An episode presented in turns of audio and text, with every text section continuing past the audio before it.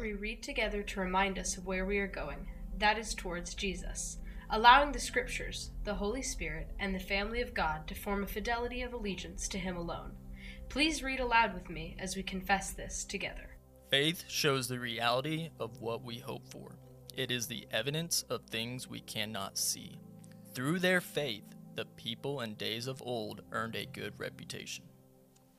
Well, good morning. Welcome to church today. My name is Matthew, one of the pastors here, and we're glad that you are in a chair or in the chat room today. We are really thrilled uh, that you took some time to come and worship. It's really our, our joy and our delight. Uh, we're beginning a brand new collection of uh, sermons today entitled Stories of Faith. And uh, we're going to be in Hebrews chapter 10 and 11 today. So Go to Hebrews 10. We're going to start in verse 32 in just a minute. You can kind of find your way there. If you're not sure how to find Hebrews in your Bible, go all the way to the right. You're in the book of Revelation, last book of the Bible, and then swipe left to right on those pages, and uh, you'll find yourself quickly in Hebrews. It's a quick way to do it. Of course, if you have a digital version of Scripture, that's a lot easier to do as well. Uh, I want to say two things right up top. Uh, number one, uh, this Wednesday, we are doing our first Wednesday prayer and worship we know it's the second Wednesday, but first Wednesday snowed out. And so this Wednesday, we're going to gather 7 o'clock to pray and worship. And I want to invite you to come and be here and let's seek God together. It's going to be just a wonderful time. I hope you'll be here. And then the second thing I want to do is say a huge thank you to uh, Pastor Clayton, to Jarrett, and to Darren Wallace for clearing our parking lot and our sidewalks. Come on, thank y'all for loving the church and loving the people in this room, making it possible that you didn't have to crawl through snow to get into the building today. Hebrews 10, we're going to start in verse 32, says this Think back on those early days when you first learned about Christ. Remember how you remained faithful. Somebody say, remain faithful. Remain faithful, even though it meant terrible suffering. Sometimes you were exposed to public ridicule and were beaten. Sometimes you helped others who were suffering the same things. You suffered along with those who were thrown into jail, and when you all uh, when, uh, when all you owed was taken from you, you accepted it with joy. You knew there were better things waiting for you that will last forever. So do not throw away this confident trust in the Lord. Remember the great reward it brings you. Patient endurance is what you need now, so that you will continue to do God's will. Then you will receive all that He has promised. For in just a little while, the coming one will come and not delay. And my righteous ones will live by, what's that word? Faith. But I will take no pleasure in anyone who turns away, he says. Verse 39 But we are not like those who turn away from God to their own destruction. No, we are the faithful ones whose souls will be saved. Verse 1 of chapter 11. Faith shows the reality of what we hope for. It is the evidence of things we cannot see.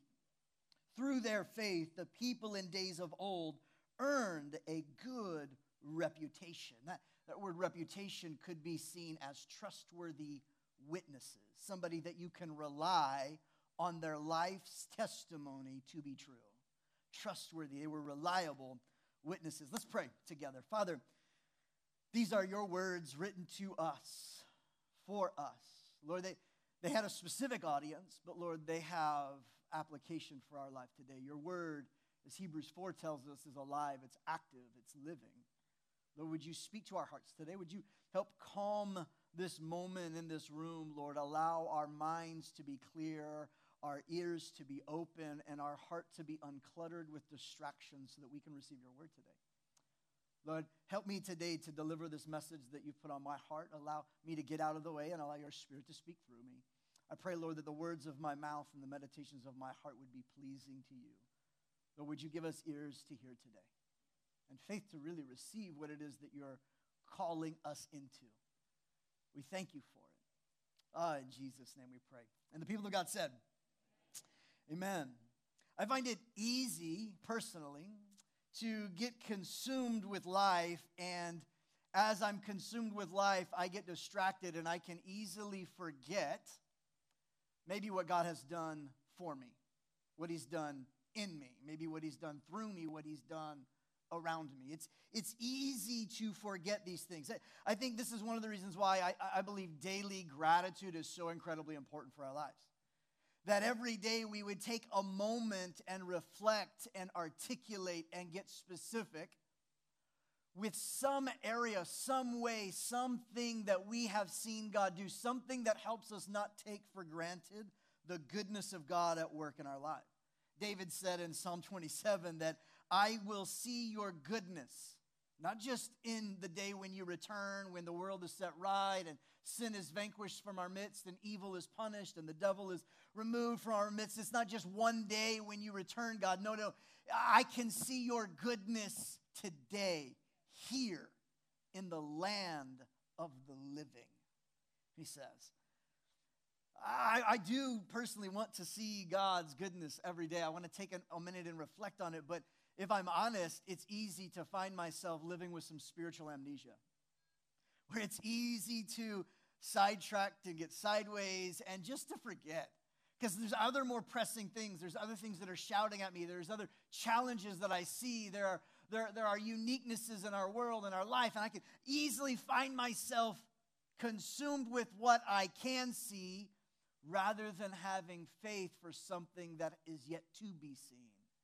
And I get lost in this spiritual amnesia where I can diminish what God has done in the past.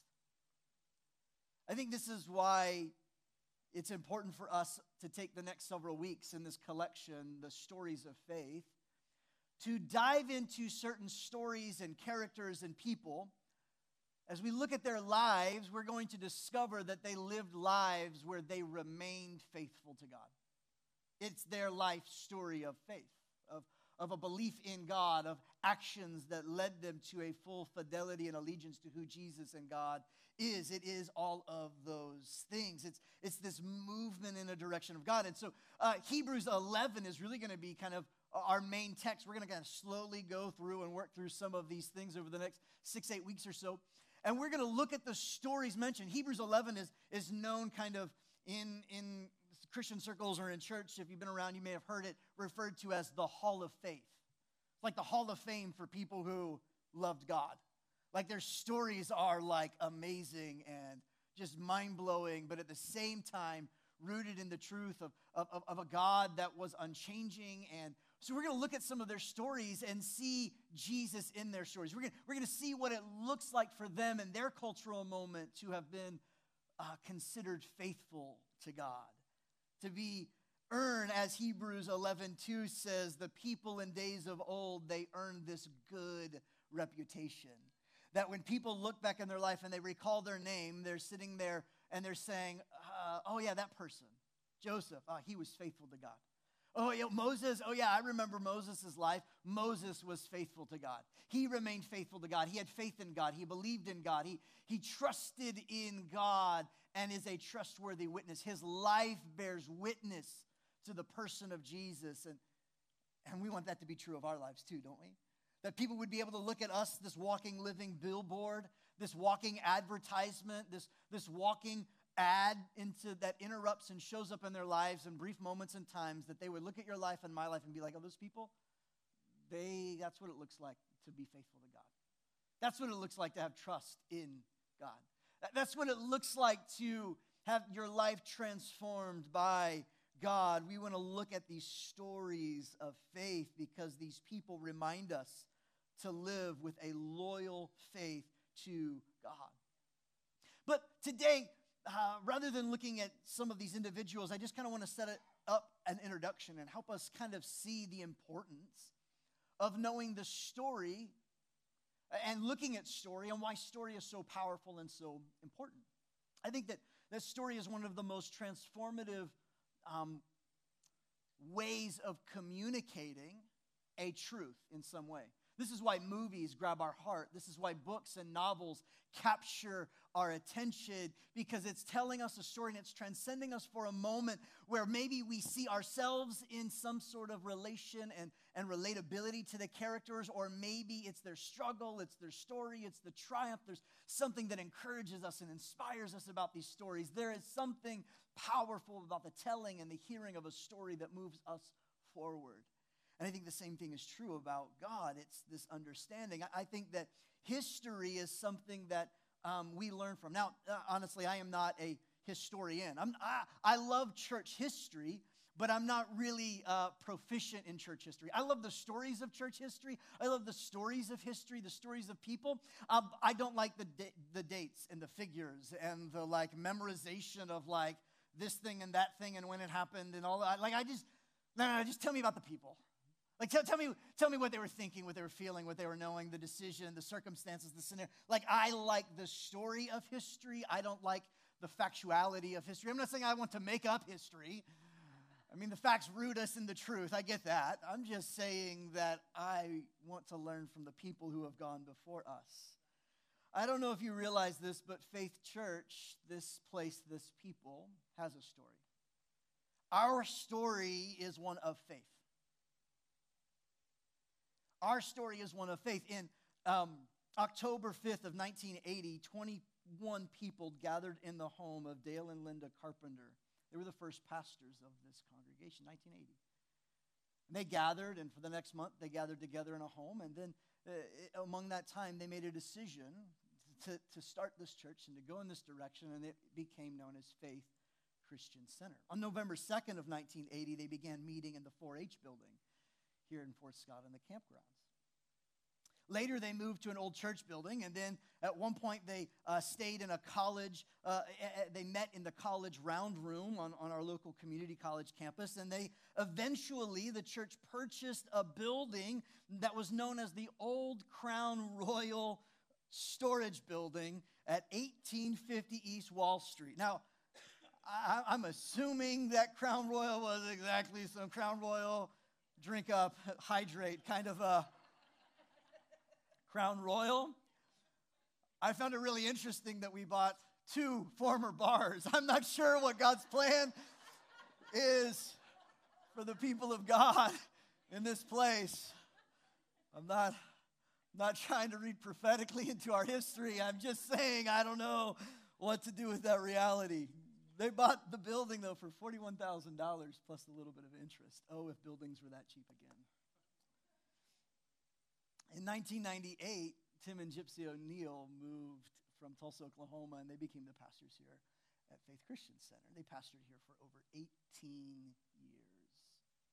Faithful, faithful people. We, uh, Greg and Carrie and Connor and my wife and I, we, we had the, the, the great honor a few weeks ago to go down to Houston, Texas, and uh, we got to celebrate the life of Gypsy. She graduated and moved on to eternity and is sitting in the presence of the saints, worshiping her Jesus to this day. She lived a faithful life. She remained faithful. She's a part of our story. Her life impacted many of you in this room in many different ways. She was a faithful woman of God. Pastor Tim was a faithful, is a faithful man of God, and they stewarded this house in very, very God honoring ways. And we honor them when we celebrate their life. We're so thankful for what they did, but it's a part of our story. It's part of our faith. Uh, he's not here today, but we have a, a couple uh, members who were the, at the very, very first meeting there in October in 1980. Don Wynn, he's a part of our church. He was one of the six started charter members of Faith Christian Center still faithful part of this church, hasn't gone anywhere else, been a part of serving and leading. He is a saint of old who is still present with us, and he is someone who has remained faithful. Hebrews 11, 2, through their faith, the people in days of old earned a good reputation. He is a trustworthy witness, having a reputation of faith in his own life and stewardship.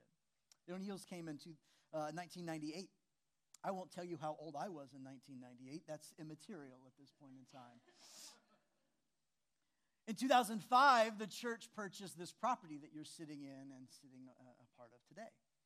In 2008, three years later, the building was finally ready, and on Easter of 2008, we moved into this space in this place.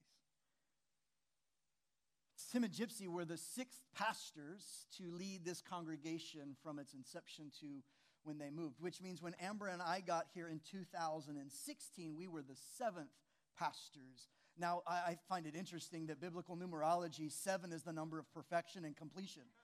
Just, just, just allow you to think about that for a minute. I'm not, I'm not saying anything. I'm just, he who has ears to hear, let him hear what the Spirit might be, might be saying. We began pastoring on November 1st of 2016. Uh, in 2017, uh, January of 2017, just a few months later, the church took a turn and we tra- transitioned our church and charted a new course. We had a huge vision Sunday. We launched it. We talked about it. And one of the things that we did is we shifted the name of the church from Faith Christian Center to Faith Church, Kansas. Why did we change the name of the church? Well, there were plenty of FCCCCCC things here in Fort Scott, plenty of them. When people who don't know Jesus are looking for a house of faith and a church, they are not searching the, the internet for a Christian center, they are searching the internet for a church.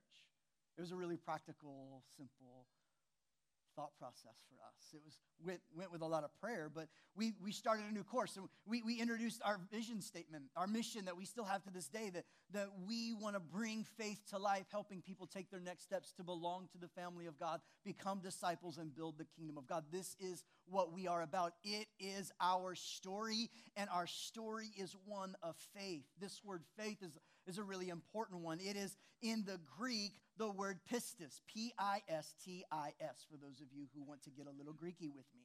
Faith, it's this word pistis. It, it means faithfulness, loyalty, fidelity, and assurance. The noun pistis occurs 243 times in the New Testament. In a concrete sense, it indicates a proof or a guarantee or a pledge. The word is likely used within a, sense of a pledge or an oath several times in the letters to Timothy, uh, 1 Timothy 5, 2 Timothy 4. And in a more general sense, pistis refers to um, that which gives rise to belief, such as the faithfulness and reliability of a person. I wonder who that might be. This is this word faith. I think it's important that we understand what this word faith actually means. Matthew Bates, in his book, The Gospel Allegiance, says it like this Rather, the word pistis, they pertain to the quality someone possesses that evokes faith or trust in another. It is faithfulness, it is reliability, it is fidelity and commitment. Pistis is loyalty, fidelity, allegiance. Faith is a word that emphasizes loyalty. Don't miss this. Faith is a word that emphasizes loyalty more than it depicts a doctrinal acceptance or a supernatural expectation with no room for doubt. Most of the time, when we hear the word faith, we think about some doctrinal thought or we think about a supernatural hope or belief in something or something would happen and it's this idea that there is no room for doubt. We have faith. We, it's like this emotional thought process that we have. That's actually not what the word means. The word faith means that there is a loyalty, a fidelity, a commitment, and allegiance. And so when we're saved by grace through faith, it's a work of God based on a response that we make with our lives, not just an agreement mentally to a belief statement or a theological truth. That's a part of it, but that's not all of it. And I think it's important that we understand what this faith is. Uh, let me use this example. I made a commitment in 2003 to Amber, a commitment, it was a covenant. I pledged to give her my un unending love. We made a covenant before God and our friends and family in an act of marriage. We had a ceremony to celebrate a covenant. It wasn't a one time moment. My faithfulness and my loyalty to her each day is demonstrated in my actions it's demonstrated the faith that I have in our covenant. My allegiance to my wife is not abstract thought, nor is it a one time occurrence. I said my covenant once, I don't need to show it anymore. Nor is it simply a feeling. There's a loyalty and a pledge and allegiance, a covenant with God. We are faith, church. It's who we are, it's our story. We are faith, church. Church, now in the in the in the Bible, the biblical understanding of the word church comes from a Greek word ekklesia. E K K L E S I A. Ekklesia. In the original language, it meant a church, an assembly, a congregation. It's a group that meets together for religious and civic purposes. It's an ecclesia. There's another Greek word that you might think of when we say church today in our vernacular. We say church sometimes to refer to the building. Well, that would be the Greek word synagogo, which meant the place that the ecclesia met. It was the gathered people in a synagogue, right? Synagogo, a gathering, a sanctuary, a place. So, so why, why is this important? Because I don't want you to miss the fact that you are not the church. The building is not the church. The ecclesia of God is the gathered people together of God.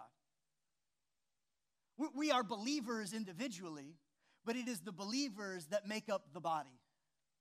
And so to say you can do church on your own just is counterintuitive to the truth of what God says. throughout this pandemic, I just have to be really honest. I had to really dig in and ask the Lord, Lord, what is the church really all about? Take me back to what it means. And, and, and there's a, a, theological term called um, ecclesiology. It is the theology of the church. Ecclesiology, ology, a thought about God. Ecclesi, it's the ecclesia. So the thought and the study of God, the truth about God. This is, this is what we do.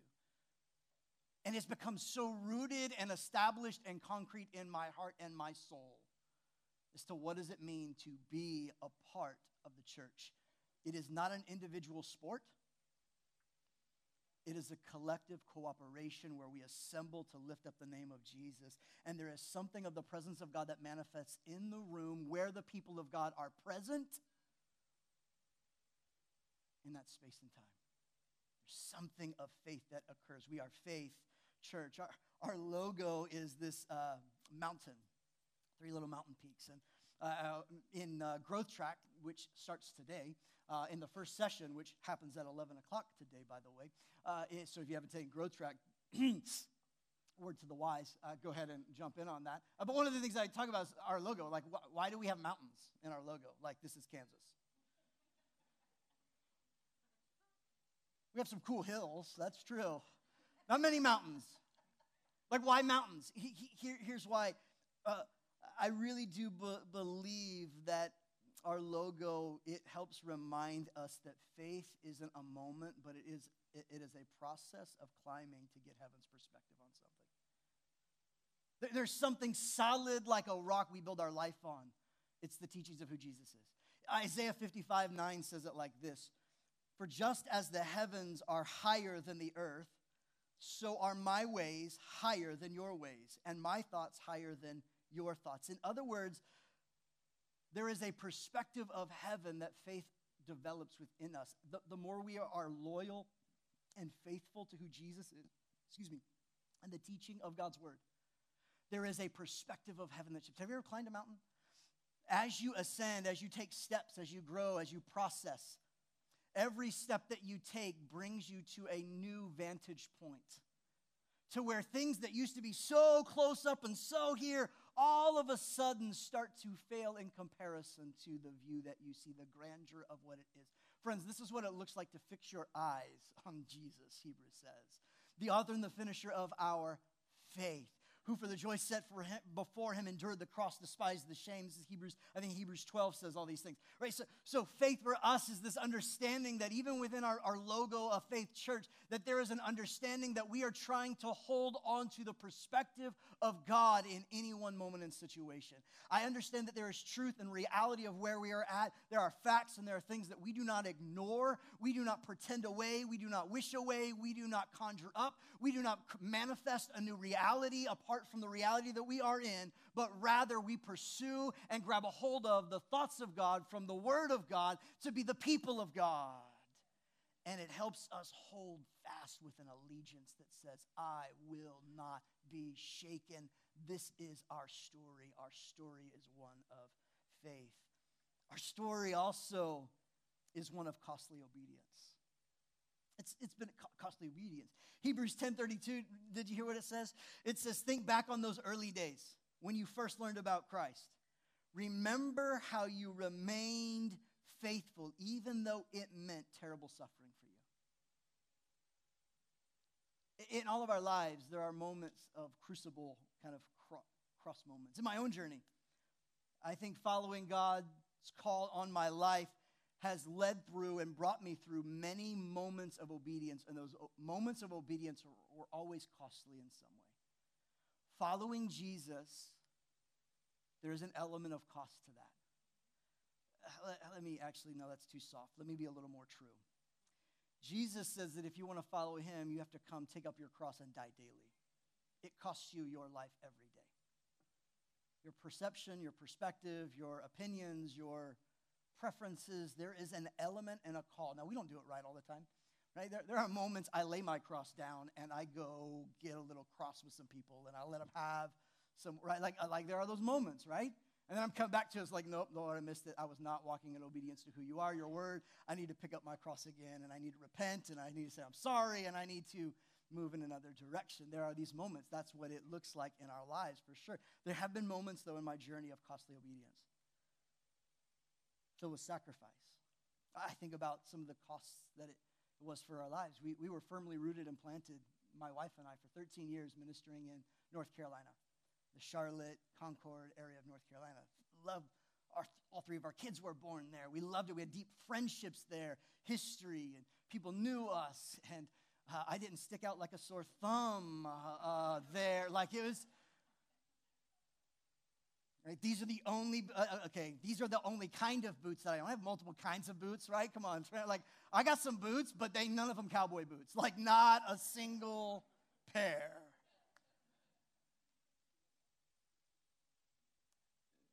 There's always going to be a cost to you in following Jesus. That's what obedience looks like. It looks like sacrifice so often. And this is the story that we are rooted in, that we come from. It is our story of faith. Now, friends, hear me. There is a subtle difference between believing generally about something and believing actively about something. Unbelief will often keep us from seeing all that God wants us to walk in and move in. In my own life, the reason I often walk in unbelief and not obey God is because I am afraid that I will fail. And maybe it would be more accurate to say, I am afraid of what people will think of me because I fail.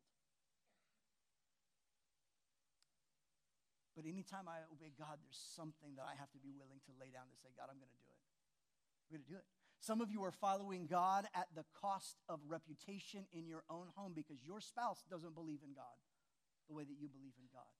And every week you get up and you show up and it costs something. There's a sacrifice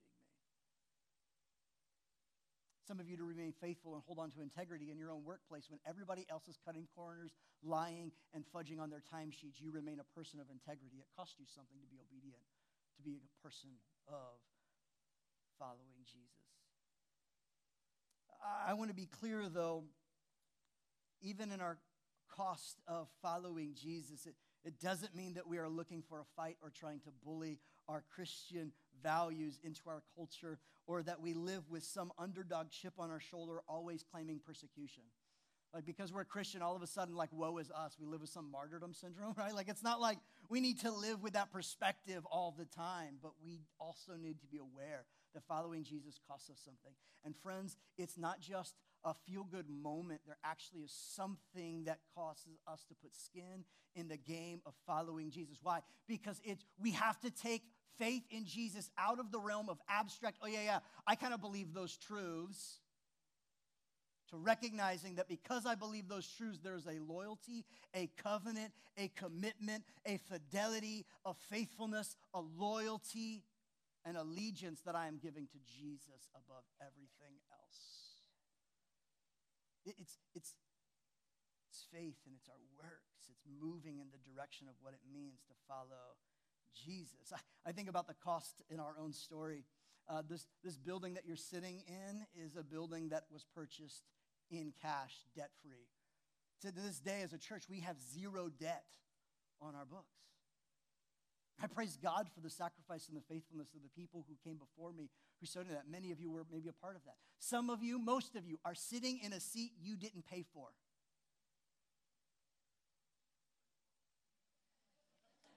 And there will come a day where you'll have an opportunity to pay it forward for another generation of followers of Jesus to sit in a place and hear and learn and have their heart and their faith come alive because we bring faith to life. It's just what we do. Our story is one of costly obedience. It's it's costly of our obedience, but what helps our faith move forward is a hope that we hold on to. This, this hope is a picture. It's a, it's a picture. This, this hope is the picture, it's the blueprint of the house before the house ever comes to existence. That's our hope. Hope gives us a picture, but it's faith, Hebrews 11 1, that is the substance of the things that we hope for. It's the, it's the thing that allows the hope and the picture to become a reality because our lives live in loyalty to Jesus that bring about this hope that we hold onto this hope. It is born from God's word. It is a confident hope in God. It's, not our list of demands of God, but rather it is a posture and a desire to have the perspective of heaven in everything that we do. That is our hope. Now, I'm a big picture guy. I, I think in pictures. I'm a visionary. I have dreams, things that, that I see, what God wants us to do. And as a church, one of, one of our roles, my roles, that, that is unique to the assignment of lead pastor is that part of what God has asked of me in my role is that I would be one of the chief architects behind our church moving in the direction that God would want us to do. I, I have to lead. And I have to be able to hear and see and discern God, what are you saying? What are you doing? What, are you, what is the picture of hope that you have for us that you want us as a group and a congregation to move into? Why? Because hope is a picture. And sometimes the picture is really, really clear. And sometimes the picture is still fuzzy but there's still hope that's being created in our hearts. And, and I'll be real honest. I, have said this before. Um, during COVID, it was really hard to have a clear picture about what the future was going to look like.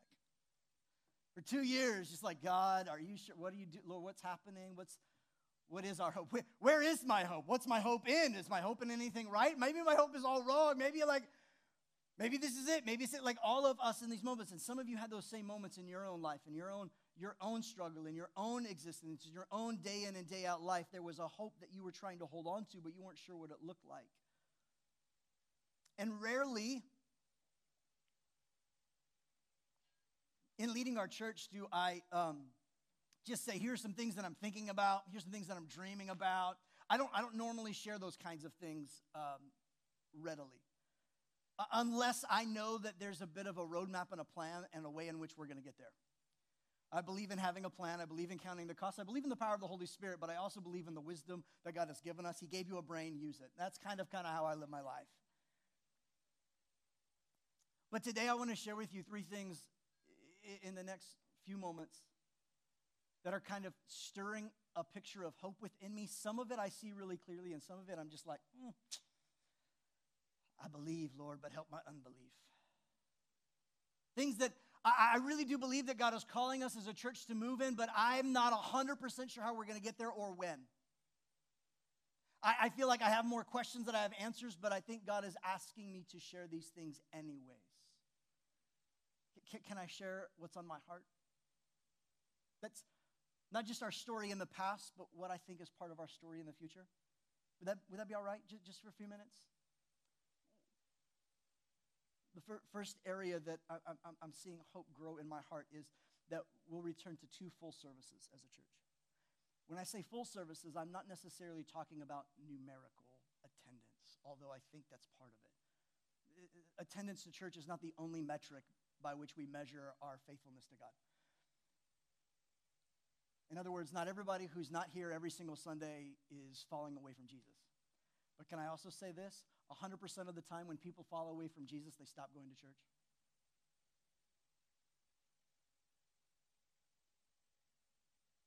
When I say full services, I'm not necessarily that it's packed out and standing room only and all those things.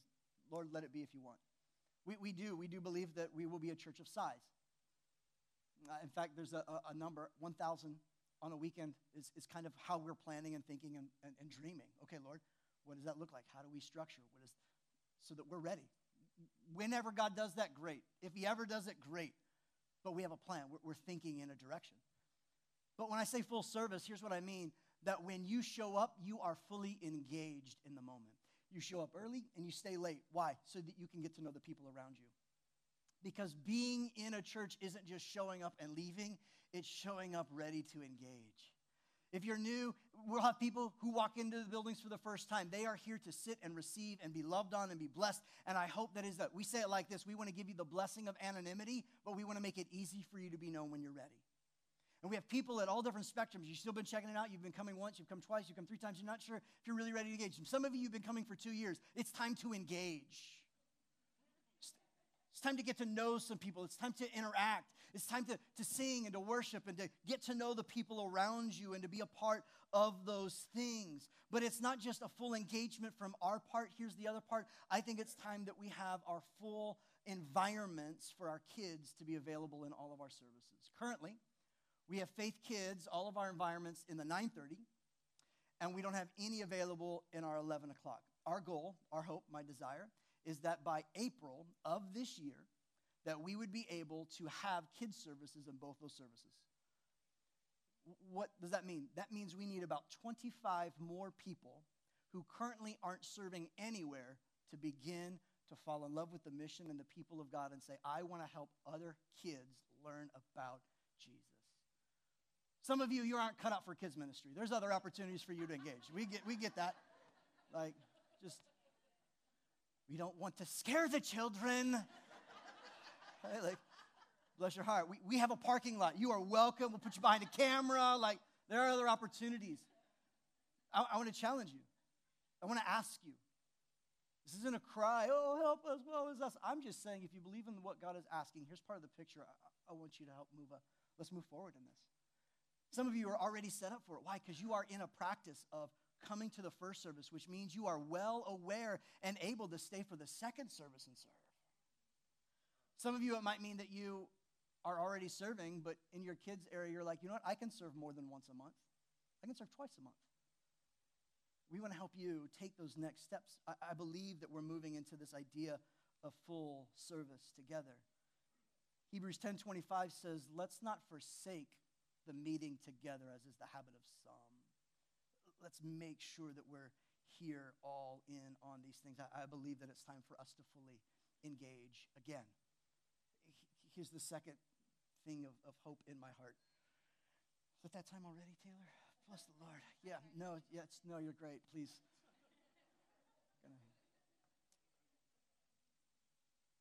Start playing it. It helps the spirit move, anyways. I believe.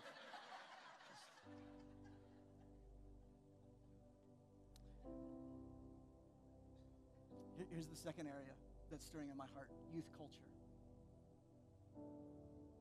Y T H, youth. Some of you are like, you didn't spell that right. I know. It's on purpose, it's cool. Youth culture. What do I mean by youth culture? I believe that we want to have a culture among us of youth. I want it to be a normal occurrence that we have youth who are passionate in their worship, who participate in the family of God and who circle up with their peers to grow in their own discipleship to Jesus. Like, Pastor, are we going to start a youth group? No. We already have two groups for youth middle school and a high school. We call them connect groups where they circle up. I, believe that we are going to have a culture in our environment that is young. We, we are going to vibe young as a church. We, we are going to be fun when we gather. We're going to be energetic. There's an element of youthfulness that will always be present in we, who we are. It's not because your pastor's really young. I'm turning 40 this year. Still really young. Really young.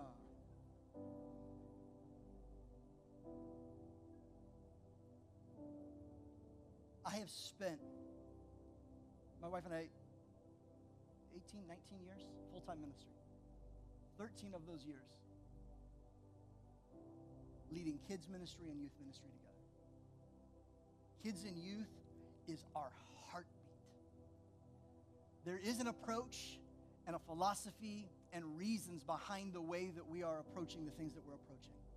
And if you've got two hours, I'd be happy to sit down and walk you through why. I believe that this idea of having a youth culture, even in our small groups that we have with our kids, I think that in the future we're going to see once a month, once a quarter, United Youth Nights. I do think we'll see those? Where once a month, once a quarter, middle school, high school come together for, for an encounter moment with the Lord. I think that we're going to see those things in the future. When's that going to happen? I have no idea. I'm kind of just sharing my heart a little bit, bearing my soul. Here's what I do know is this is going to take caring adults who believe and want to champion the next generation. I think it's going to take adults who care, who show up in positive ways in their space, who connect and communicate regular with students and teenagers as they champion them towards Jesus. And some of you, you know that's in your heart. And let's talk. Let's get you engaged in serving in our Connect group for our teenagers people who show up every Sunday and are just looking for teenagers to love on them, to celebrate them, to champion them, to bring them along, and to connect. That's part of what is going to happen in the future. And it's part of when are we going to do that? I don't have a great plan yet. I don't know. I'm just telling you the future and the hope that is rising in my heart that there would be a culture and an environment. But we will have a, a, a, a church that welcomes young people, that is full of young people, and that has parents who model what it looks like to be passionate in worship, who model what it looks like to engage in the family, and who model what it looks like to circle up with their own peers. Parents, if you're not doing it, your teenagers won't do it either. Always starts at home. And this is part of our heartbeat. And then finally, one of the things that's in my heart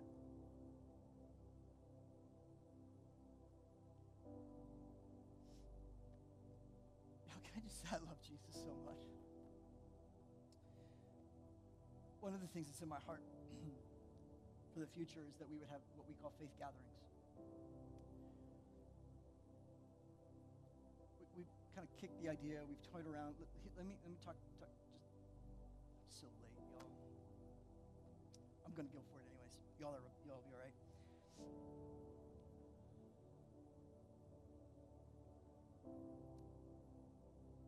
Know God has called us to uh, engage online. And so many of you are watching online. Many of you, before you ever came into this building, you watched online. This is a normal thing that we see again and again and again. Online is designed as a first look into the family of God. And it is designed as a supplement to your life, where you go back throughout the week and supplement and rewatch it and learn again. Or when you have to be out of town, you you, you, you can watch, you can engage. Some of you have been online only for a couple years. As your pastor, I'm saying it's time to meet together again. So if you're within driving distance, we hope that online is a first look for you and a supplement as needed. But if you're within driving distance, we want you to be a part of the family and engage for those who aren't within driving distance or aren't able to gather in larger numbers, we want to be able to host faith gatherings. And by we, we mean you. In your home, where the broadcast live becomes the source of your gathering. You, you sit, you worship, you champion, you pray, and then when it's over, you sit, you share a meal, and you discuss what was it that God was speaking to you. It's like a hybrid between church and connect group all at the same time. When does that happen? I, I don't know. It's in our heart. It's something that we believe God is moving us into, that we would be able to stand on our own two feet and gather with the people of God. It's part of what's in our hearts stirring for the future. I think it's what it looks like. I, I think we'll have faith gatherings in every rural community. I, I would love to see a life giving faith gathering at every rural community that's not within driving distance of Faith Church in the southeast Kansas, southwest Missouri area. Friends, hope is the picture that we see. But can I be really clear? Hope is the picture of Jesus and his transformative work that we need to hold on to. Would you stand with me? We're going to come to the table of the Lord. I want to say thanks for your bonus time, your attention of engagement today, letting me share my heart a little bit. If it's been life giving and encouraging to you. If you have your elements, would you just go ahead and open up the top layer for a minute? Get the, get the bread and the juice. And then, then the next layer you can open up and you'll see the juice there. We do it all together so nobody feels awkward about making noise with the cups. We love you that much. So just open them up and here we are. We're family, it's okay. I want to read these words of Hebrews 10, 19 through 25, as kind of our call to the table of the Lord. And let it be a reminder as to why we come to the table. Would, would you just close your eyes for a minute and hear these words? And so, dear brothers and sisters, we can boldly enter heaven's most holy place because of the blood of Jesus. By his death, Jesus opened a new and life giving way through the curtain into the most holy place. And since we have a great high priest who rules over God's house, that's Jesus, let us go right into the presence of God with hearts fully trusting him for our guilty consciences have been sprinkled with Christ's blood to make us clean, and our bodies have been washed with his pure water. So let us hold tightly without wavering to the hope that we affirm, for God can be trusted to keep his promise. Let us think of ways to motivate one another towards acts of love and good works. And let us not neglect our meeting together as some people do, but encourage one another, especially now that the day of his return is drawing near. Jesus, as we stand here at the table, I pray that you would just seal in our hearts and remind us that for those of us who have put our faith in you, those of us who believe in you and are pursuing you, we're followers of you, we can come boldly into your presence we can receive your grace every time that we need it again and again and again. And so today, God, we just say we need your grace. We need your power. We need your salvation. We need your work in our lives to remain faithful. Thank you for your body that's represented by this bread. It was broken for us. We remember it and we receive it with gratitude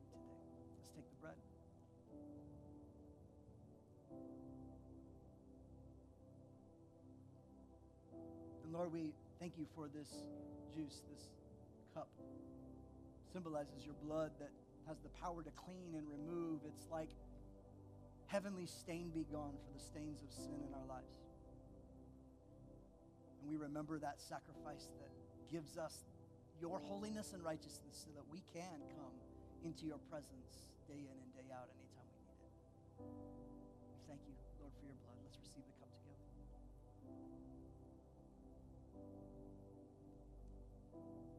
Father, today I pray for your people, my family. I pray, Lord, that you would bless them and keep them. That you'd make your face shine on them and be gracious to them. Would you lift your countenance towards them and give them your peace? We pray these things in the name of the Father, Son, and Holy Spirit. And all the people of God said, Amen. Hey, friends and family, I hope today's message was life giving for you. I want to ask you to take a next step and go ahead and click the subscribe button so you never miss another chance to have an encounter with God. And while you're at it, take another step and share it with a friend. Maybe post it on your social network or text a coworker the link. And when you do that, you are partnering and get to be a part of seeing faith come to life in them. Hey, if Faith Church has made an impact in your life, if these messages are helping you gain traction in your faith, would you consider partnering with us financially? When you do that, it helps us widen our reach so that more people can have an encounter with the real Jesus. You can find information and ways to give on our central hub, faithchurchks.org. If you're if you live in the Southeast Kansas region, we'd love to see you in person at one of our Sunday services. You can find those times on our hub as well, faithchurchks.org. Hey, remember this God is for you, and we love you.